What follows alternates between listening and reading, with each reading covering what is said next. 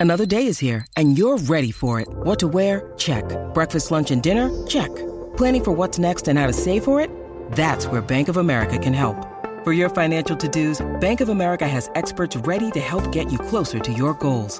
Get started at one of our local financial centers or 24-7 in our mobile banking app. Find a location near you at bankofamerica.com slash talk to us. What would you like the power to do?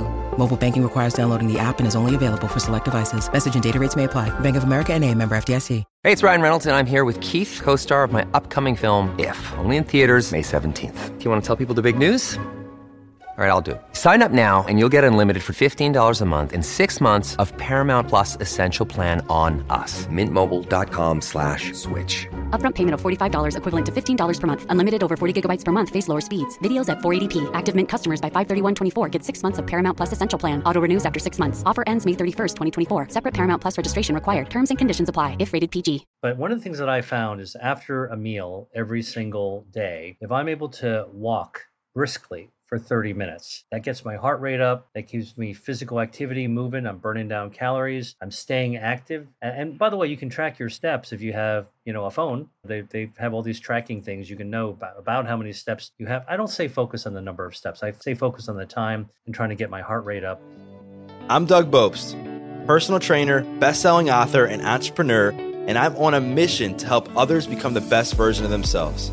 So I'd like to welcome you to the Adversity Advantage podcast where we will help you use obstacles, failures, and setbacks to give you that edge needed for success. I'll be interviewing people from all walks of life on how they overcame trials and turned them into triumphs. So please sit back, relax, and get ready to be absolutely blown away by some of the wisdom and stories you're about to hear. Welcome back to another episode of the Adversity Advantage. I'm your host, Doug Bopst, and today's guest and returning to the podcast is Dr. William Li. Dr. Li is an internationally renowned physician, scientist, and author of the books Eat to Beat Disease, The New Science of How Your Body Can Heal Itself, and Eat to Beat Your Diet, Burn Fat, Heal Your Metabolism, and Live Longer. His groundbreaking work has led to the development of more than 30 new medical treatments and impacts care for more than 70 diseases, including cancer, diabetes, blindness, heart disease, and obesity. His TED Talk, Can We Eat to Starve Cancer, has garnered more than 11 million views. Today on the show, we discuss the biggest weight loss myths that you've been told, Dr. Li's favorite diet swaps for fat loss, non negotiables when it comes to nutrition, something that actually matters more than nutrition when it comes to longevity, how to sustain motivation and develop healthy habits that last, five foods he would take with him on an island, how to break through a weight loss plateau, and so much more. So let's get this conversation going and welcome Dr. William Li back to the Adversity Advantage podcast. Dr. Li, welcome back to the podcast. Thanks very much, Doug. It's always a pleasure to speak to you. Likewise, and I'd love to to jump right in because I think a lot of people um, they have a hard time when they're looking to lose weight, when they're looking to lose body fat, and you know you often hear people say like, you know, I want to lose like 15 pounds, 20 pounds, 30 pounds, and I don't know where to start. There's so much information out there. What would you say is like a big like weight loss myth that exists that people constantly believe? Man, there are so many myths out there about weight loss. I mean, I, I would sort of come at this really as a scientist and as a, a physician to say, even if you lose small amounts of weight, you actually gain large amounts of health benefit. For example, just losing even one to four pounds, which most people would, um, I think, would admit is not very much, that decreases your risk of heart failure, for example. And as you lose more and more, weight, 10 pounds uh, starts to reduce your risk of breast cancer. Uh, more than that, and you start to reduce the risk of dying from any cause.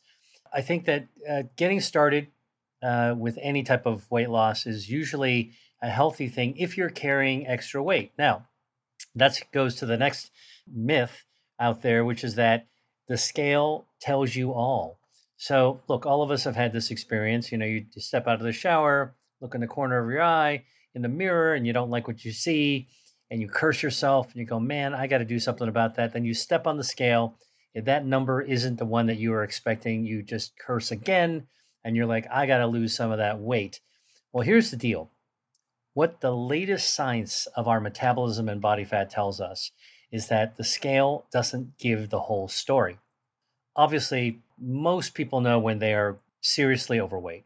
All right. So I'm not talking about that. I'm talking about the myth. The myth is that, you know, like if you feel like if you can, whatever the weight, come up with a number, 200 pounds, 150 pounds, whatever it is, man, my body size means I should drop a little bit less and I'll look better in the mirror. The mirror and the scale doesn't tell you exactly what's going on because the most, um, because weight, by the way, what you see, that number, is your bones. You need good, strong bones. You want your bones to be heavy and solid. Muscle, you need to have muscle, especially as you get older. Aging is like one of these things where you want to have protein and you want to build muscle. Muscle weighs. Water, hydration. You want to have hydration as well. So all these compartments all contribute to the the number on the scale. But what you want to really yoke in and control is actually visceral fat. Viscera is the term we use uh, for gut. Gut fat, by the way, is not the stuff that you see in the mirror. It's not the love handles, the muffin top. It's not even really truly the beer belly. The visceral fat is the stuff that's inside the tube of your body. So you could have a skinny body and be loaded with this visceral fat inside. In fact, it's kind of like a styrofoam peanuts that you stuff a packing uh, container with uh, like a FedEx box. You pack it in. You can have a lot of peanuts in there uh, for a little package, and that's the dangerous stuff. So uh, that's one of the things that you really want to be able to beat is your visceral fat. And then I think the other thing, another myth that you know, kind of like will help us jump right into the good news about all this is that um, the idea is that if you want to lose weight, you have to stop eating. You just have to eat.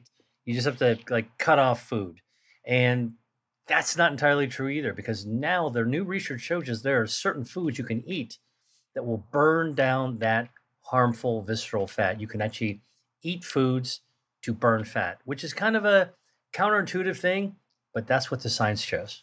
So I think something else that people struggle with as we're talking about things that people can do is that a lot of people, and I speak from my own experience, who engaged in unhealthy habits for quite some time, didn't go to the gym, didn't eat healthy. They try to go into this all or nothing approach because they're like, all right, I'm seeing I need to eat more vegetables, more protein. I got to go to the gym. I got to do this.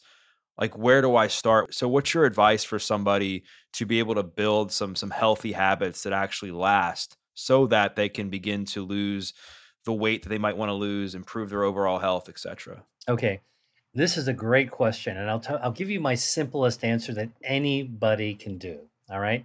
So, what you're going to hear when you talk to ask most people that question is, well, you should switch to a plant based diet. You should become a vegetarian or maybe even a vegan, or you should fast. And yeah, if you starve yourself, you're going to actually lose weight for sure. Remember um, Tom Hanks in Castaway? You know, you, you fall out of a plane and you get on an island. If you don't eat, you're going to actually get real skinny. All right. That's your body digesting itself, consuming itself in order to stay alive. Being a vegetarian or a vegan, you know, you're cutting down your protein. That's not necessarily a good thing either. You have to really be very mindful and thoughtful about how to do it. Yes, there are ways of actually incorporating healthy amounts of uh, plant based foods as a step, as an important step of having overall lifelong health. So I'm, I don't mean to degrade that as well, but what is the simple first step you can take? All right.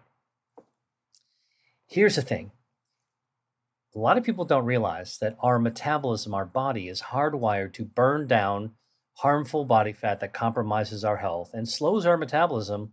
Uh, our body's hardwired to do this, to burn that fat down when we're sleeping. Because when we're sleeping, we're not eating, right? I mean, most people are not sleepwalking or sleep eating. And what happens is that when there's no food in your system, your metabolism shifts gears just like uh, on a standard transmission of a car, of a race car, like, like your body. All right. But any car, if you haven't taken care of yourself, it just shifts that manual shift into fat burning mode when you're sleeping. Now, I mentioned something, I said something really critical when there's no food in your body. So, if you want to actually very easily improve your overall health through your metabolism and a, a small tweak in your diet, what I want you to do is to try to get eight hours of sleep. We know that that's good. Eat dinner at an earlyish time, you know, like seven or seven o'clock ish is a good time to eat dinner. Most people will spend an hour, maybe hour or so, eating dinner. And when you put your plates away in the dish uh, in the sink, after that, let's say at eight o'clock, you don't eat again. When you put your dishes get put away in the sink, stop eating. No midnight snack, no late night ice cream. Don't go out for pizza at midnight. You know all the things we used to do when we were much younger. Everyone can re- re- relate to that. No, you know, one more for the road, a swig of beer. Um, uh, you know, as you're as you're watching the news late at night or whatever. Don't do it. Dishes in the sink, and that's it. So what that does is that let's say that you do that at eight o'clock and you go to bed at 11 o'clock. I mean, I'm just making it up. So if you want to get uh, eight hours of sleep, you sleep from 11 to uh, uh, 11 o'clock at night to 7 in the morning. But now you stop eating at 8, at 8 o'clock when you put dishes away. 8 to 11, you three hours. You've gained three hours where you're not putting food in your body. Those three hours that you've gained are three extra hours your body can shift into that metabolism activating, fat burning, health elevating mode. So let's do a little math. Three hours, you eat dinner. Put your your dishes in the sink at eight. You don't eat again. No midnight snack until you go to bed. Three hours. Now go to bed from eleven to seven. This is hypothetical. Everyone's going to be a little different. You got eight hours there. Three plus eight hours is eleven hours. Okay. Now one little extra pro tip here. And this is what I do in my own life. I get up in the morning, let's say at seven, or I'm just using that same example, following that example. And rather than do what my mom taught me to do when I was a kid, and I think a lot of us do this, you get out of bed, you hear your mom's voice going, okay, get down to the kitchen, eat some breakfast, you know, fill yourself up so you can get on with your day, right? That's what we all did as kids. Eat some breakfast, get in that school bus, don't be late for school. You need to have energy in order to be able to learn. Okay. However, here's what I do now as an adult I get up in the morning, let's say it's seven. I don't eat for one hour after I get up. I might check my email. I might read a book. I might go, go for a walk. I might take a shower, take my time getting ready, but I do not eat for an hour. Now, let's do the math again. Dishes in the sink at 8, 3 hours to 11 o'clock. 11 to 7, 8 hours. 3 plus 8 is 11 hours. Get up in the morning and add one more hour. That's 12 hours. Guess what I've done for myself with that, I've given myself 12 out of 24 hours of the day to have my metabolism in fat burning, metabolism optimizing, health elevating mode. That timing of eating, okay, is one easy way that anybody can follow in order to be able to take that step um, uh, towards health.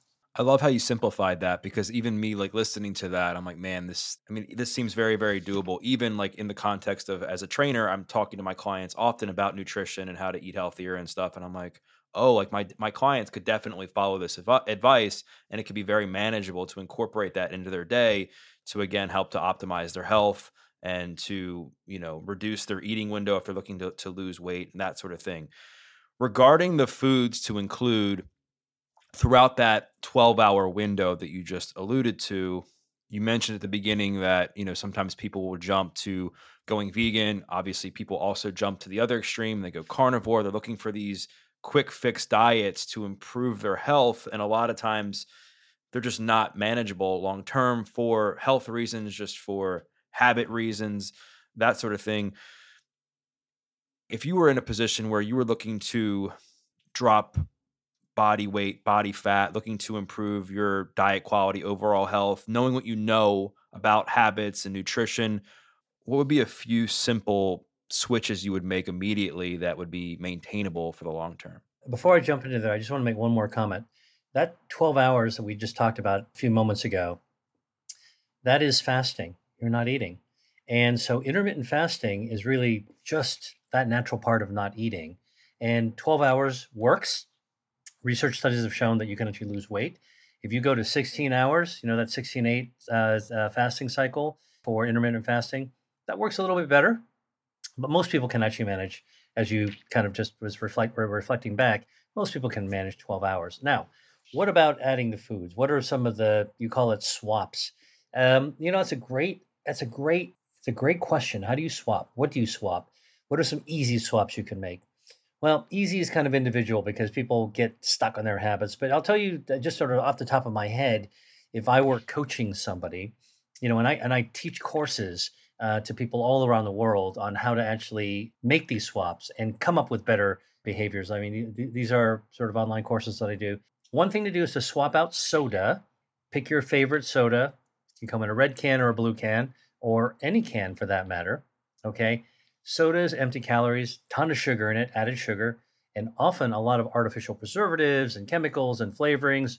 All these things damage your health by damaging your gut microbiome and interfering with your DNA and all kinds of other parts of your health defenses. We've talked about this on a past um, podcast. Swap out your soda for one of three beverages, any three, all three, that have been shown to improve your health and improve your metabolism and help you fight body fat. So if you're looking for fitness, okay, remove the lose the soda, soda and add any one of these three.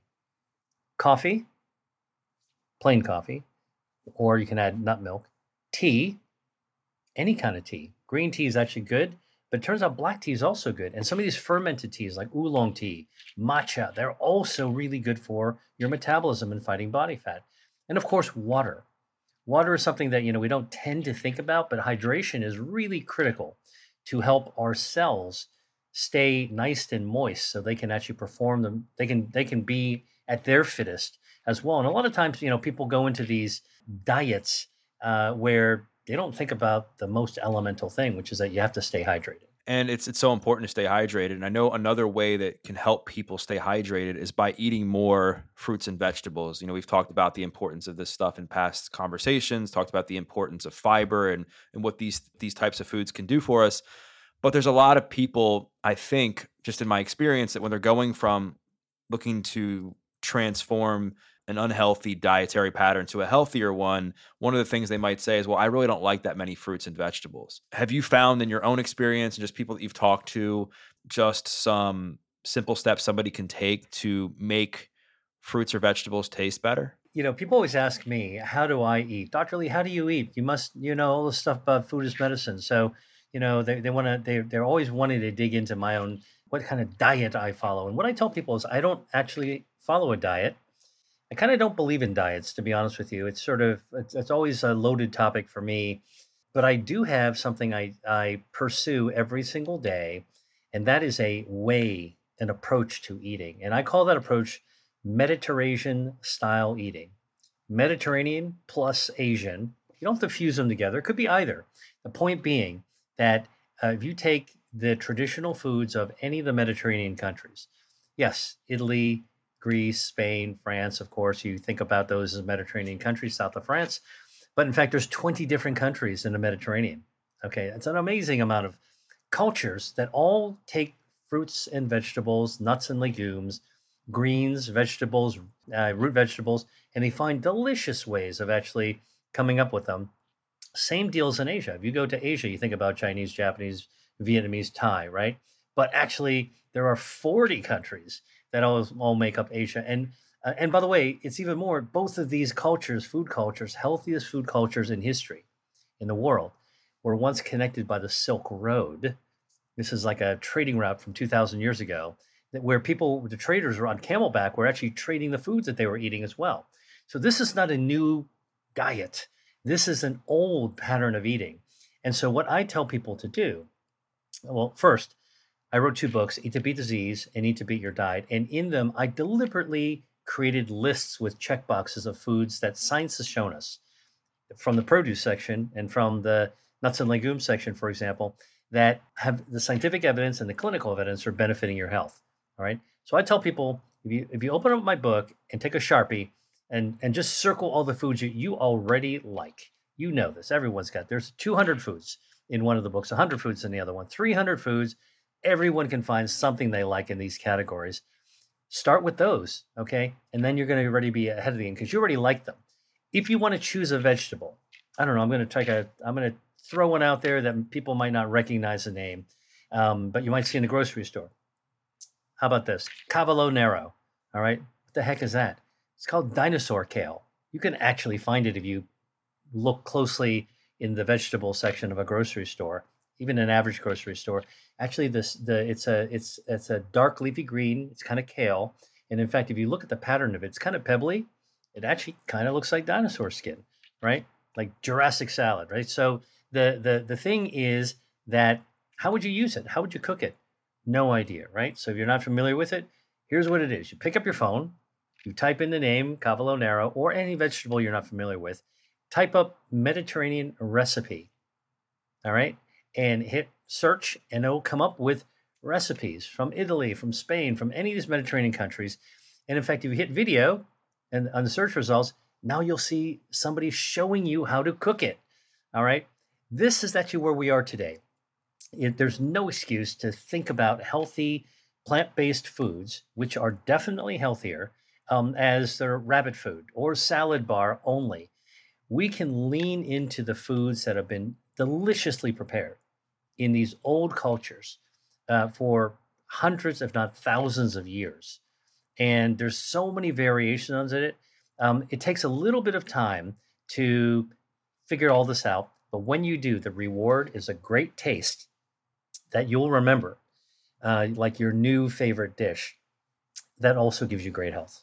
You talked about the castaway reference, and you mentioned that people ask you often how you eat, and that you're not a fan of diets. But what I would love to know is given all of your research and everything that you've studied, if you were trapped on an island and you only were allowed to take five foods with you, what would they be and why? Uh, I would take uh, green tea, tea leaves.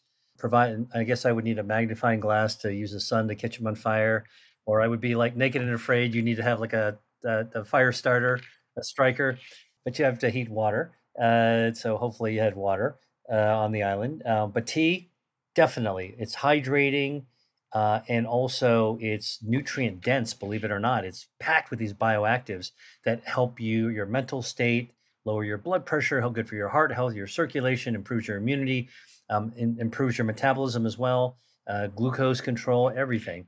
So green tea is one of them. I would say I would bring my favorite tree nuts. Okay, now tree nuts are a big family almonds, cashews, macadamias, pecans, walnuts you know, I might have my own favorites. I mean, you know, I, I like macadamias a lot. Um, I also like cashews, but but it could be any tree nut. I would have great source of protein, uh, good source of healthy fats, um, and it's got dietary fiber, good for my gut microbiome. And you can actually, you know, eat them as a snack, or you could sit down and you know you can have nuts really as a meal if you were on a desert island. And by the way, if I caught a fish on the island, I could sprinkle some nuts uh, on them as well and make it kind of a fancy meal, right? So that would be um, the second category. I think I would um, love to bring something, uh, uh, uh, something that would please my palate. Probably be some chocolate. I'd probably bring cacao powder, like a chocolate bar would melt on a tropical island, but a cacao powder. Hey, I'm boiling my water for tea. I can now make a little bit of, you know, um, cacao uh, hot chocolate or a cold chocolate uh, uh, during the day. And that actually, it's got cocoa poly- polyphenols, so it would be really, really great. You know, and then I think, you know, I, am on an island. Depends. You didn't say how long I'm going to be on that island. I suppose if I had to, if I had to plant something, you know, I mean, I'd have to have something that I, I could get the seeds on, and that that the soil was hospitable to. But I, I guess what I would say is, if I had to, if I could just bring like a week on a on a desert island or something, or a deserted island, I'd bring a jar of sun-dried tomatoes packed in olive oil. You know the kind you can get in a the grocery store in the middle aisle, right? They have all these Italian brands, not the super dry ones because they're kind of difficult to eat. Packed in olive oil, they're nice and soft. Man, do they give you this great umami tomato flavor.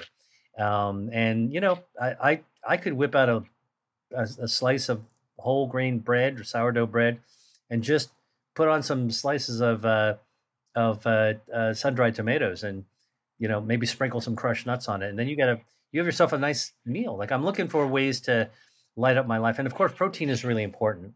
I'm a you know i'm not a vegan. Uh, i'm an omnivore. I do eat mostly plants.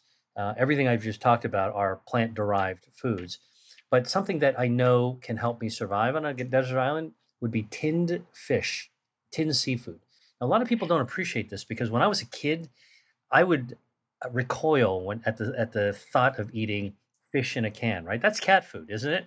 You go in and open it up, man, it smells just like what the cat would eat.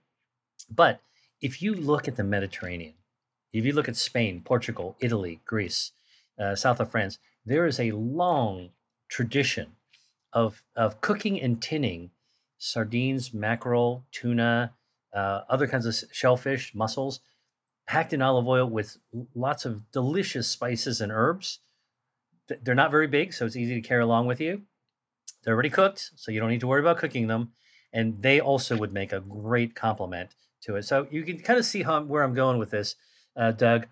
I'm a foodie. I enjoy my food, so I'm not. I, am I'm, I'm thinking about things that I would actually enjoy sipping or eating uh, uh, if I were stuck on a on a on a deserted island for a little while. I love that, and it seems like you covered like a variety of different types of foods that you would include um, if you were stranded on an island that you could have with you. But getting back to like the theme of our of our com- of our conversation, I think that when people are trying to improve their health, they're trying to again drop body fat, they're trying to lose that 15, 20, 25 pounds. One of the biggest struggles I've seen with my clients over the years is their ability to stay motivated I think it's easy when you have that initial like adrenaline rush where you're trying to make a change that things are like you're excited and things are good and then when the when the things kind of set in a bit it's like oh i'm not motivated anymore um what are what are some things that you would advise people to do that can help make their motivation last as they're trying to make some sort of health change three things okay number one when it comes to diet focus on choosing foods that are not only healthy, but that you find delicious. Not that you'll tolerate, but that you'll look forward to eating. And don't eat the same thing all the time. Get diversity. All right. If I told you you could go to a small town in Italy and eat healthy, health activating foods by going to the typical restaurant and picking off that menu, you know, you probably like, oh, I could I could imagine myself doing that. That's not so bad. Um, so I think eating foods that you actually look forward to eating, or having foods, planning for foods that you look forward to eating is motivating. That's a good way to always dangle that carrot, so to speak, in front of you. Number two, find a way to measure um, your progress because numbers count, right? And uh, there's a couple of devices now that are, I think, really, really cool. Uh, these are technology pieces that I encourage people to just find out more about. One of them is called Lumen. It measures the metabolism. I don't know if you're, have you seen this thing? Yeah, I have. All right. It is a breathalyzer for your metabolism. And what's really cool about it is that it kind of looks like a, I mean, it looks like a vape pen. That's not, vaping is not healthy for you, but it's small. And you just learn, you train it to breathe in and out. And on your phone, it'll tell you if you measure it even once in the morning, it'll tell you how your metabolism is doing overall. And uh, and you know I and I have been speaking with the researchers behind this, and I think there's a lot more coming along with the results. But having that number, knowing that you're actually scoring, you know, first thing you get up, you wake up, you do your score, and like you knock it out of the park. Like I, I, I score like in the ones, which is like the top score every single day, and I'm like, yeah, that's pretty motivating. Like I'm keep on doing what I'm doing. Okay. Um, there's another thing called um, FitTrack. I don't know if you've heard of FitTrack, but it's a, it's a, it looks like a weight. It looks like a scale, something you put in your bathroom to step on to see what which way. But no, it actually uses electrical impedance on your bare feet and it actually beams it up and it helps you calculate bone, muscle, fat, and it actually gives you um, kind of a, a, a reading of your overall fitness by tissue compartments. That's a good thing. You're gaining muscle, you're losing fat. Hopefully, your bone is not going to change. Um, but uh, but muscle and fat, that ratio, and even water, it will tell you about water too. Those are really good to know. So having some numbers are really helpful. And then the third thing I think is to do it do it with a friend if you can actually get on the same page with somebody who you like, uh, you respect, that you can get along with, and you can train together, work out together, embark on a healthier life together, you don't feel so alone. And when you when you're feeling a little bit flagging, talk to your buddy. Um, you know, it could be a guy or a gal or whatever. And um, you know, I think a lot of times that'll um, help to prop you up. Things, doing things with other people are always a little bit more fun than doing it by yourself. One of the things that demotivates people is plateaus, specifically weight loss plateaus when they've again they're looking to lose 15 20 25 30 pounds you know and maybe they're having some progress initially and then all of a sudden the scale stops moving whatever device they're using to track their progress just it's not moving in the right direction i guess two things on that like what what do you think typically hap- is happening when somebody hits a weight loss plateau and then what's your advice to somebody who has a hard time when they hit a plateau? Okay. A lot of things can can lead you to a plateau because our lives, you know, every people's lives are complicated.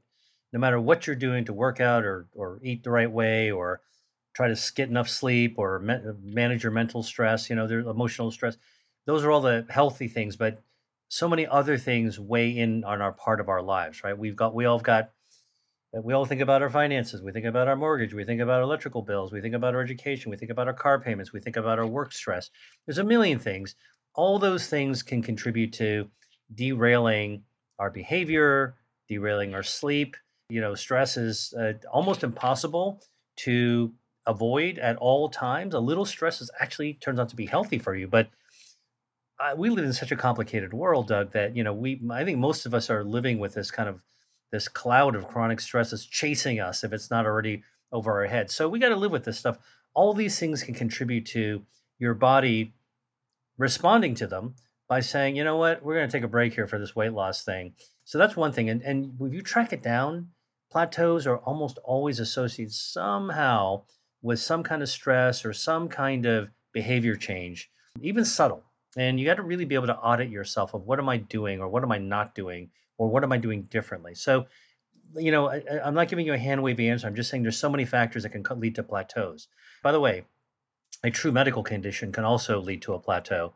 You start on a new medicine, you come off of medicine, you have a disease underlying it. You know, um, maybe you're entering into type 2 diabetes, you know, and all of a sudden, like your hormones are shifting, or you go into menopause, your, your hormones are shifting. These are all the types of factors I'm actually telling you that can actually make a, a big difference. So, how do you do a reset? Or how do you actually move forward? Let's, let's forget about reset. Let's talk about moving forward, making progress. I'll tell you um, a simple way to make progress. A simple way to make progress that anybody can do is to skip breakfast. I actually, I actually do that myself uh, uh, pretty often because of my schedule. But now, think about it. You have just added, holy cow, you've just added another four hours to your um, 12 hours. So now you've gotten to 16 hours. Now you're into intermittent fasting in the formula way. And if you really want to actually kind of take it even further, if you can muscle it, if you want to kind of like jumpstart your weight loss again, you know what? Have a little snack around lunchtime and don't eat anything. Don't eat any snacks in the afternoon. Wait till dinner.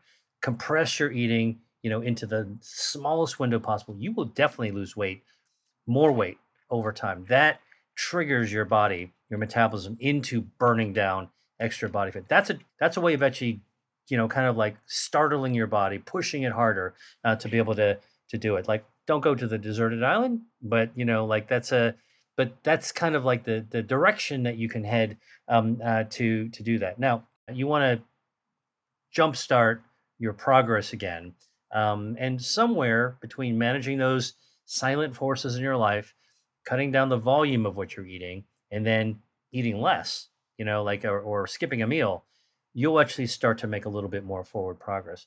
Oh, and by the way, if you kind of like look at yourself in the mirror and like, yeah, you know what, I I started drinking again, you know, like there could be some behavior thing that actually is the you know pin the tail on the donkey. So if somebody's listening to this and they're like, all right, like that method might sound like unmanageable for me like maybe i'm not eating enough calories maybe i i don't know if i want to just commit to you know either skipping a meal or cutting down significantly on calories do you recommend that somebody at least develop some awareness around how much food that they're eating so start to track like how many calories they're taking in? Because i think sometimes what happens is people underestimate how much they're eating every single day. 100% uh, you know, this is another thing that requires a little bit of um, commitment to do, but uh, but anybody with a cell phone that has a notes app on it can do it. This is what I tell people to do: pull out your phone, whip it out, open a notes, and and do make a food diary, create a food log, audit what you're eating, everything that you're putting in your mouth, audit it. Breakfast, lunch, dinner, any snacks. Write down the time you're eating it, and write down what you're eating, and also write down how much you're eating.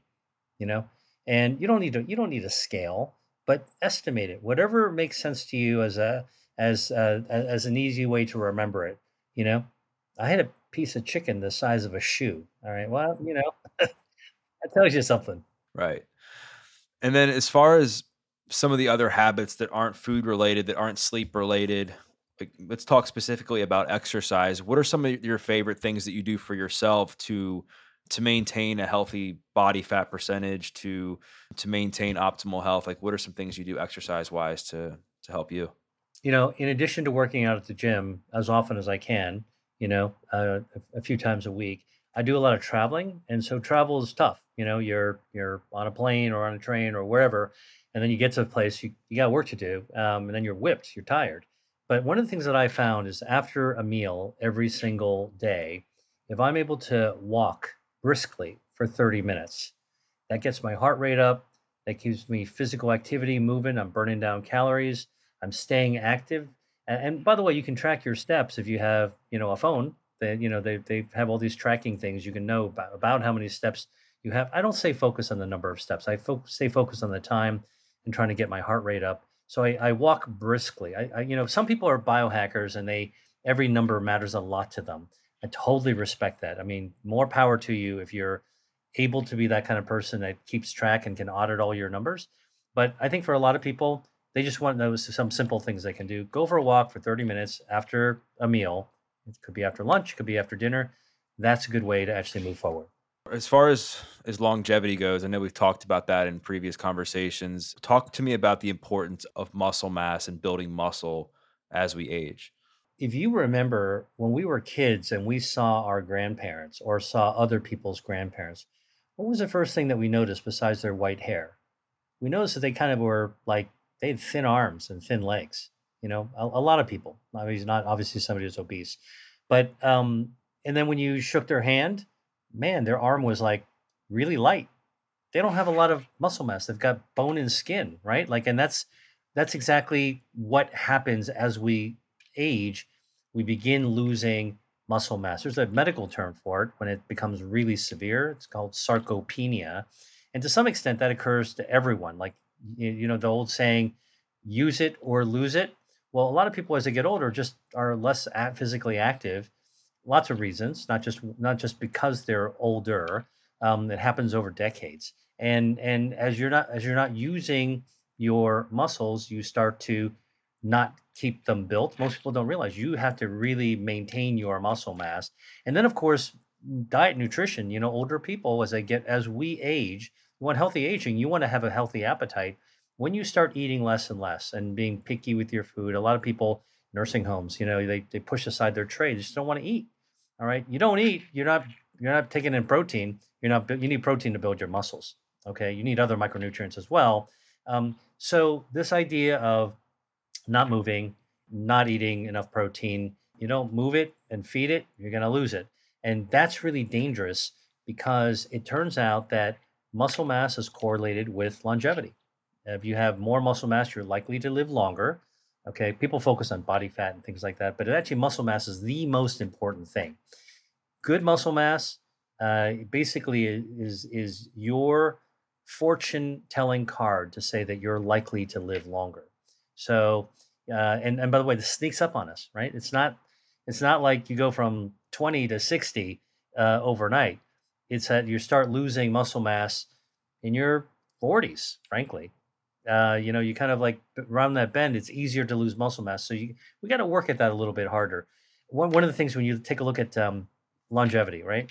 Look at the blue zones. My good friend Dan Buettner, who's the journalist who popularized the blue zones, eh, basically, uh, when I tell him and I ask him, like, okay, so what, what are people living there like? Oh, they eat healthy for sure.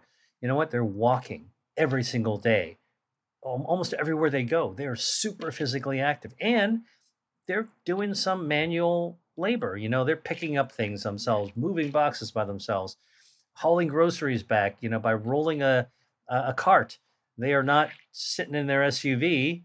You know, uh, with you know auto drive taking them home. So I think that this idea of you know we we now know you really want to be able to watch your muscle mass, grow your muscle mass, eat protein, stay active. Those are some of the formulas uh, for living long staying on that theme, what would you say are some if you had to pick like five non-negotiables for people when it comes to the foods that they that they eat um, over the long term? What would they be? And the reason I say that is because there's so much confusion out there. You see seed oils are bad. You see, you know, red meat's bad. You see all these things that when people are trying to change their health, they get so confused about what to do. I mean, then you have other people that are saying vegetables are toxic, like in it, and I think that just creates like it, it almost makes people not want to change because they're like, I, I have no idea what to do. Yeah. And we kind of touched on this at the beginning, but what would you say are some non-negotiables? Yeah. Well, you know, so I like your term non-negotiable. So what are the things that you really want to adhere to when it comes to your diet?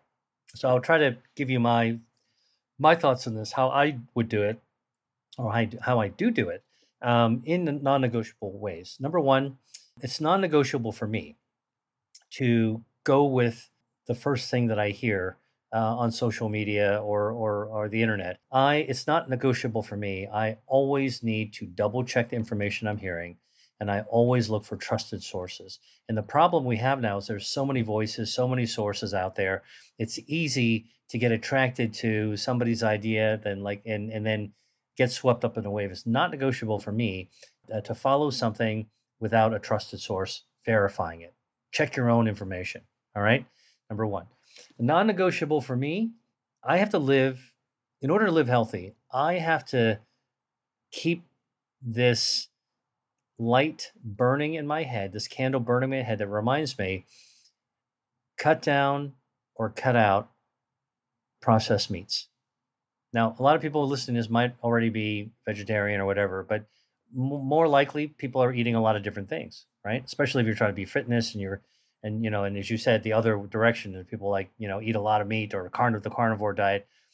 Processed meats, we're talking about the kind of stuff you get in a deli, the pastrami, the salami, the bologna, the stuff that you know. Honestly, we grew up eating in in the school lunch. You know, your mom packed it. You went to the cafeteria at school. They served it to you.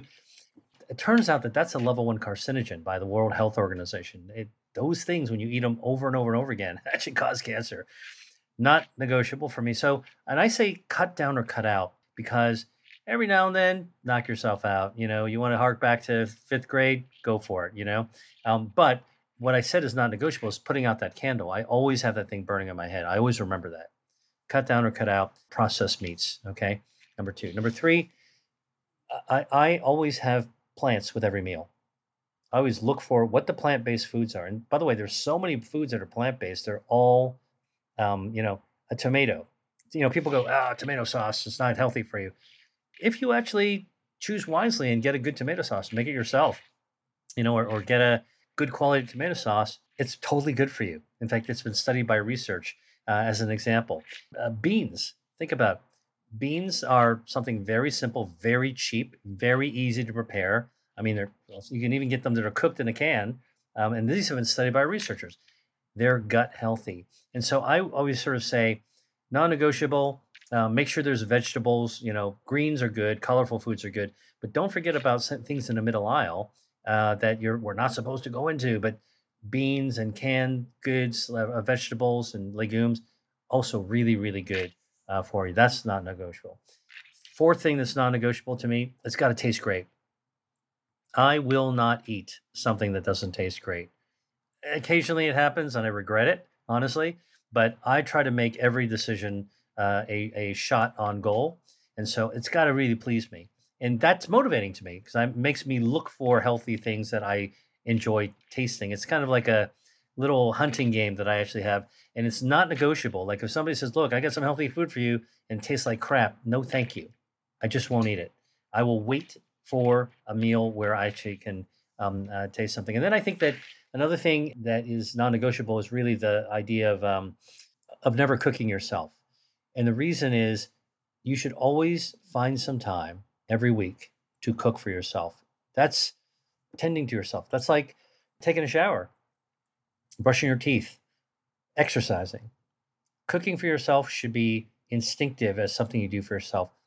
Non negotiable for me to only eat takeout or only eat prepared meals that's where you can kind of slip slide into trouble when it comes to your health.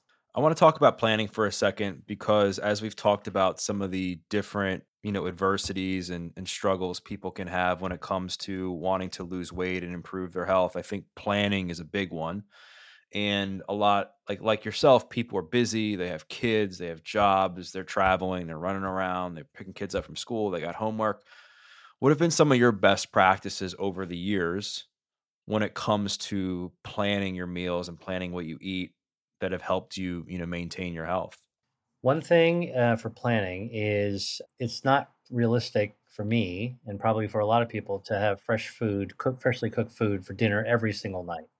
It's a lot of work you know, I mean that sort of that was the leave it to beaver era. You know, where people were cooking or or you know, caveman era where people were actually cooking every night.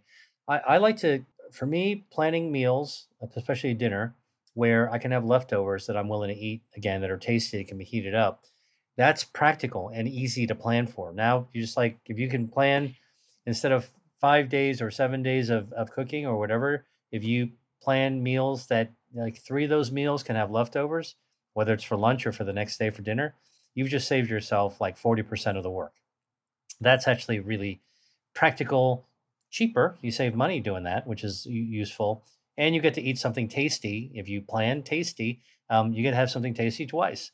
All right. So that's something that's really practical uh, for me. I also think from a planning perspective, uh, I look for a day where I'm going to go shopping. Uh, so I make it the same day. And I know that day like, so if it's a regular routine where I'm going to go shopping, that way I, I don't go, oh man, I was too busy to go shopping this week. So I always have some fresh food and I'm always able to replenish it. And when I go shopping, by the way, I will make a grocery list. And when I teach my course, uh, A to B to or my metabolism masterclass, I've got shopping lists for people that they can download, make it easy for them. But anybody can make their own shopping list. The the thing that you um, that I want to do when I'm when I'm shopping. I, I do my planning, but I also keep myself flexible. If I see something that's fresh in the market I didn't plan on, and I'm like, oh man, that'd be good. I'll actually I keep myself spontaneous so that planning doesn't become boring. So I'm willing to be, still be flexible, uh, even as I've actually planned uh, a grocery list. And I would say the the other thing that I try to do from a planning perspective is I try to eat roughly at the same times every day. Because if you don't, you're going to find yourself like eating when you're when you don't want to eat or or eating too much or eating junky food whenever it's available to you. So I think having some discipline, some regimen of timing is actually help, helpful. Last question around uh, uh, last last question that I think relates to this is if you're out to dinner, if you're out to lunch, what are what are some things that you're doing to make sure that you're not not eating with the people that you're with, but you're also trying to make the best decision possible? Yeah. Well, look, I I I, I very much enjoy the uh, eating out. I I love the idea of going to uh, a restaurant that I know has good food, or a place I've been, or or even trying a new place.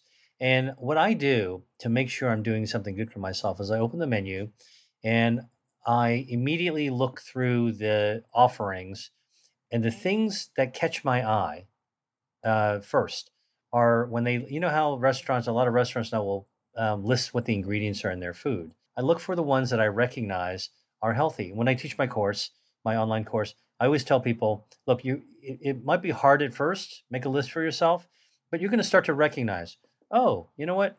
There's some uh, broccoli sprouts. Okay, that's good for you. Or oh, here's some uh, radishes. That's good for you.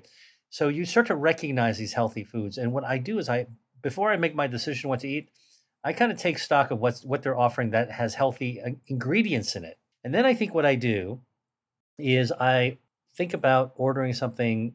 I, I, I first put the vegetables on my list of what to order. So, you know, a lot of times like, oh, vegetables are on the side. Uh, or, but I'll look for what is the green or the vegetable or the colorful food that I actually want to order first before I go for whatever the protein is going to be. So I, I sort of invert my order, and, and the vegetable is sort of like what I focus on first, and then I'll add the protein uh, to it um, to complement it. That way, I'm making sure I'm getting some of that healthy uh, food in.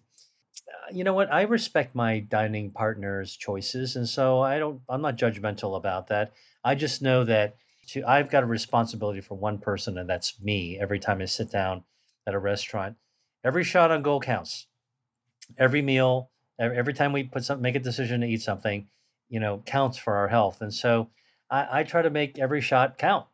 Absolutely. Well, Dr. Li, I think this is a great place for us to end our conversation. Thank you so much for coming on. I really enjoyed this, and I think the audience is going to as well. Really quick, if, if they want to learn more about your work, your books, they want to connect with you on social media, where's the best place to do that? Yeah, come to my website, drdrwilliamlee.li.com. You can follow me on social. I'm on all the platforms. Uh, my handle is at Dr. William Li, Dr. William Li, L I.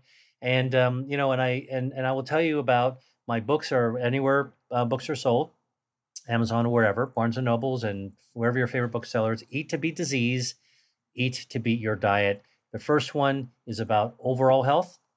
The second one is how do you take your metabolism to that next level. The word diet is a trick word because it's not a diet book. It's an anti diet book that shows how you can actually enjoy your food, love your food, to love your health and your metabolism. And, you know, I invite people to take my um, online courses and come to my master classes because that's where I go real deep and to teach you how to integrate these practices that we've been talking about, Doug, into your everyday life and be able to really enjoy the foods that you are encountering and making decisions on. I'll be able to include the links to your socials, your website, etc., in the show notes. Dr. Li, wanted to once again thank you for coming on the show. This has been awesome. You got it.